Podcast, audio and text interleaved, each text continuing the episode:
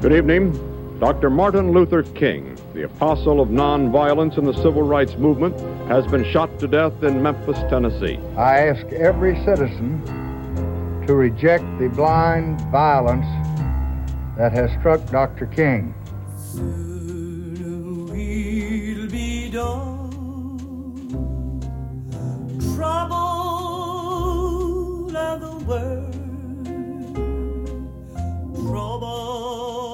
Men and women standing in the streets with bowed heads, listening to these reports blaring from storefront radios all along 125th Street. Many persons in the streets are crying, others moving listlessly. Tell us what you felt when you heard about the news of Martin Luther King. Well, when I heard about the news of Martin Luther King, I felt real sad because he was the only man I know, colored Negro, that really led us into where we at now. What's the feeling among the people that you know and the youngsters that you talk to? What's the feeling in Harlem? Well, it's a feeling of partly sadness and mostly hatred because, they didn't really want him to die like he died. They didn't want him to die like he died. You say hatred. Yeah. What is the hatred aimed at? At mostly the white people. Why? Because it was a white man that shot Martin Luther King. The black man is not going to stand for this much longer. They're ready to really, what was known down here, come out their bag. They've had it. They've been oppressed for 300 years, and it's time for you to get some laws passed around here or just destroy everything that we built up in the 300 years.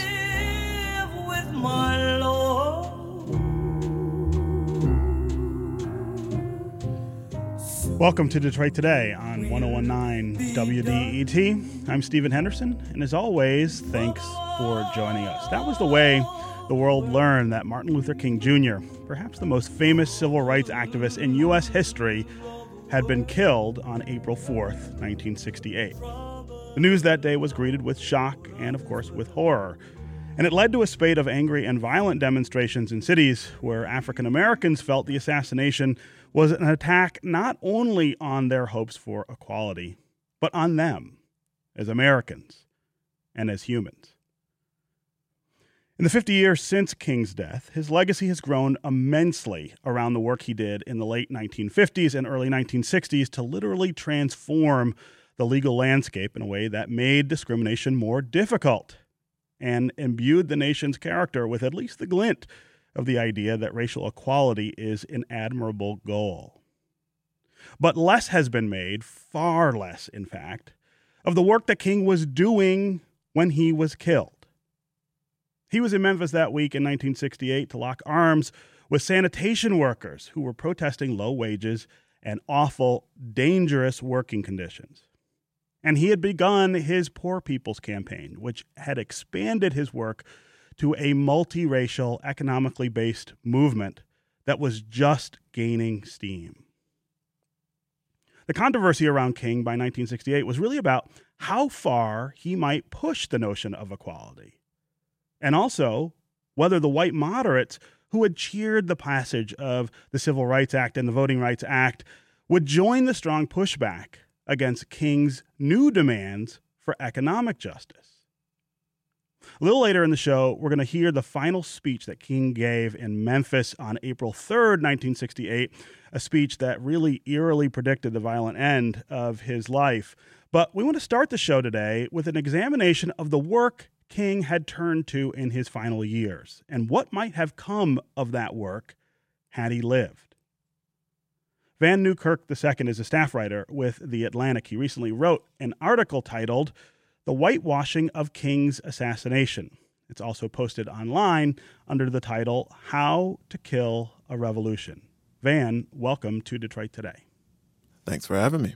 So let's start with that title, that online title of your article, How to Kill a Revolution.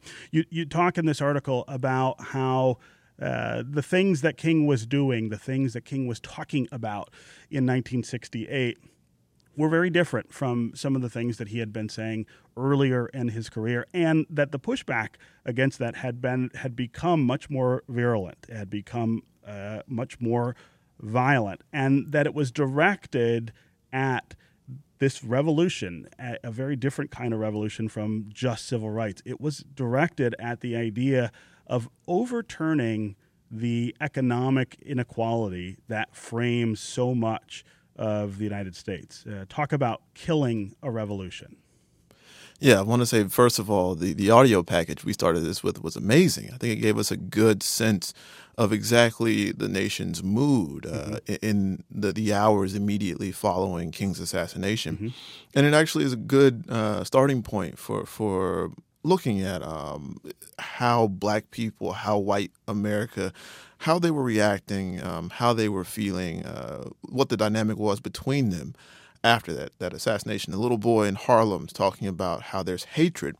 He places it only at, because the assassin was white. But there was a sense in Black America that if the trigger man was a white man, he was pulling the gun on behalf of a white populace that had turned against King sharply.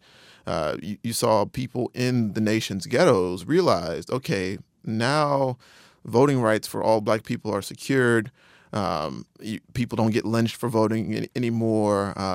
Some of the social laws are coming undone. You've got now legalized interracial marriage in most places. But still, poverty, and concentrated poverty in the slums, in Black ghettos, is still increasing. You still have places like the Bronx are starting to burn. Mm-hmm. You have riots every summer. And you see this dynamic where Black America is still seeing these dramatic effects of segregation, of institutionalized and institutionalizing racism that is advancing apace, even as King is still working. And then you see white America basically departing the movement. They turn against it. You can see Gallup polls saying every year until about 1964, when they support the civil rights movement, they start the majority of white Americans is saying the civil rights movement is moving too fast, it's doing too much, they're hurting their cause. And you see that coupled with more and more civil rights leaders like King looking towards economics, looking towards how to build actually racially just policy. They viewed voting rights as only the very first step of many. Yeah.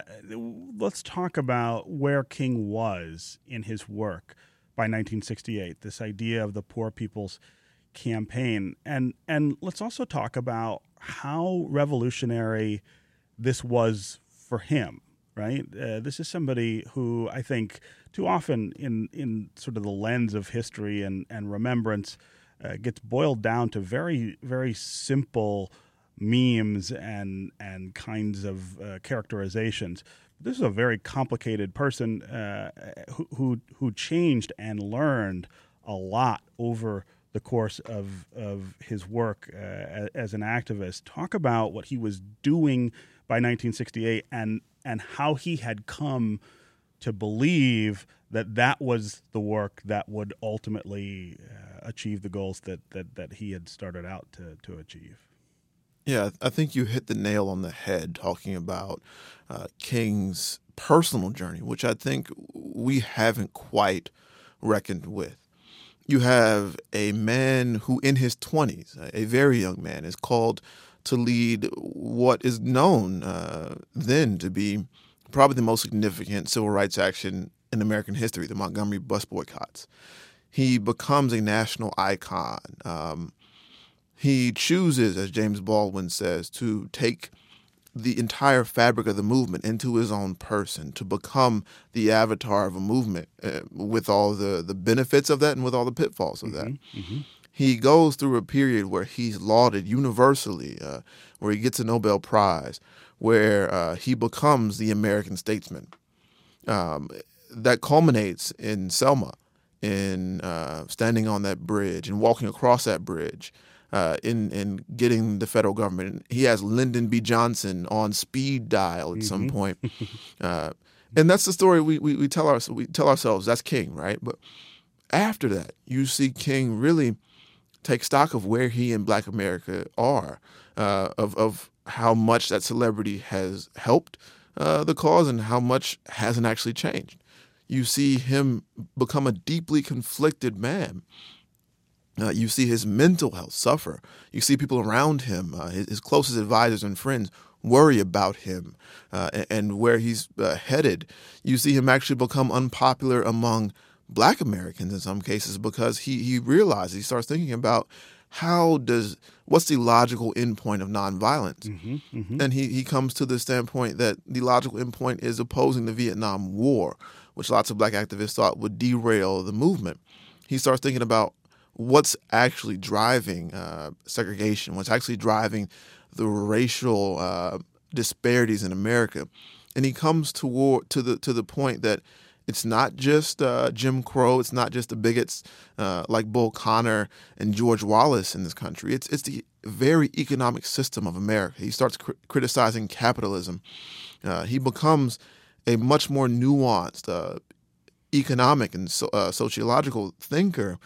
And that actually drives lots of people away from him. You know, he's a very popular figure when he's fighting these very easily caricatured things like white parents. People in hoods, right. Right, people in hoods. When he's facing the Klan, he's not so popular when he's facing white moderates. And at the end of his life, most of what he's aimed at he's not fighting the Klan or Nazis. He's fighting white suburbanites.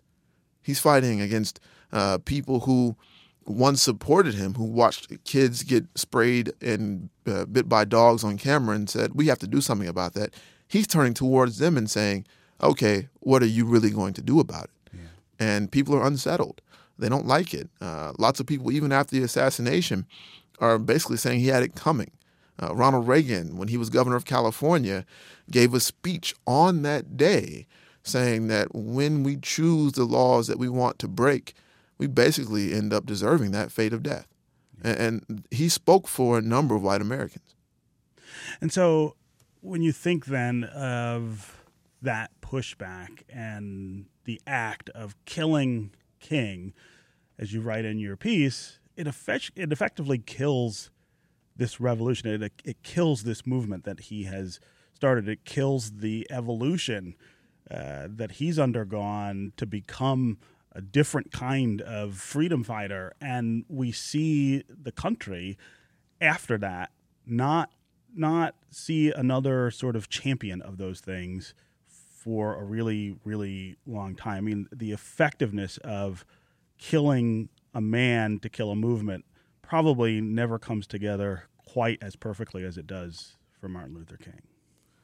Right. If we think about the civil rights movement, because there are people doing, you know, there are activists, there are movements, there are people pushing, and successfully, might I add, for pro-racial justice policies throughout the 60s, the 70s, the 80s to today.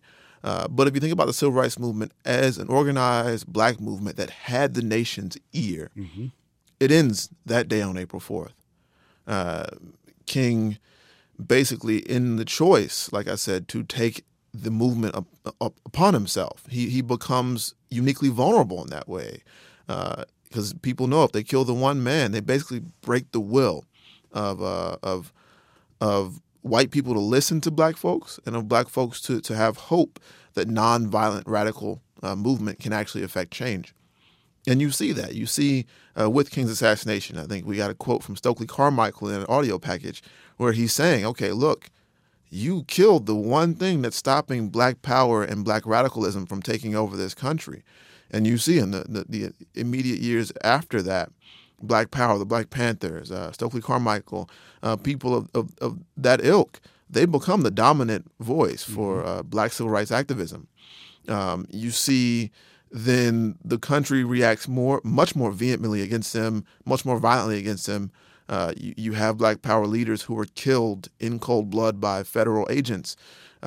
You can see basically King had a vision of poor Black folks, poor white folks working together in order to overcome a national economic and racial regime. And those hopes are immediately dashed when he is killed. Yeah. Van Newkirk II, staff writer at The Atlantic, author of an article titled The Whitewashing of King's Assassination, posted online under the title How to Kill a Revolution. Thank you very much for being with us here on Detroit Today. Thanks for having me. Coming up, the day before Martin Luther King was assassinated, he delivered one of his most notable speeches, I've Been to the Mountaintop in Memphis, Tennessee. He was there to support striking sanitation workers. We are going to listen to King in his own words from two major excerpts of that speech next. And don't forget, if you miss a little bit of Detroit Today, you don't have to miss out on the conversation. You can always go to iTunes or wherever you download podcasts, download and subscribe to Detroit Today. Take us with you. Listen when you are ready. We will be right back with more Detroit Today.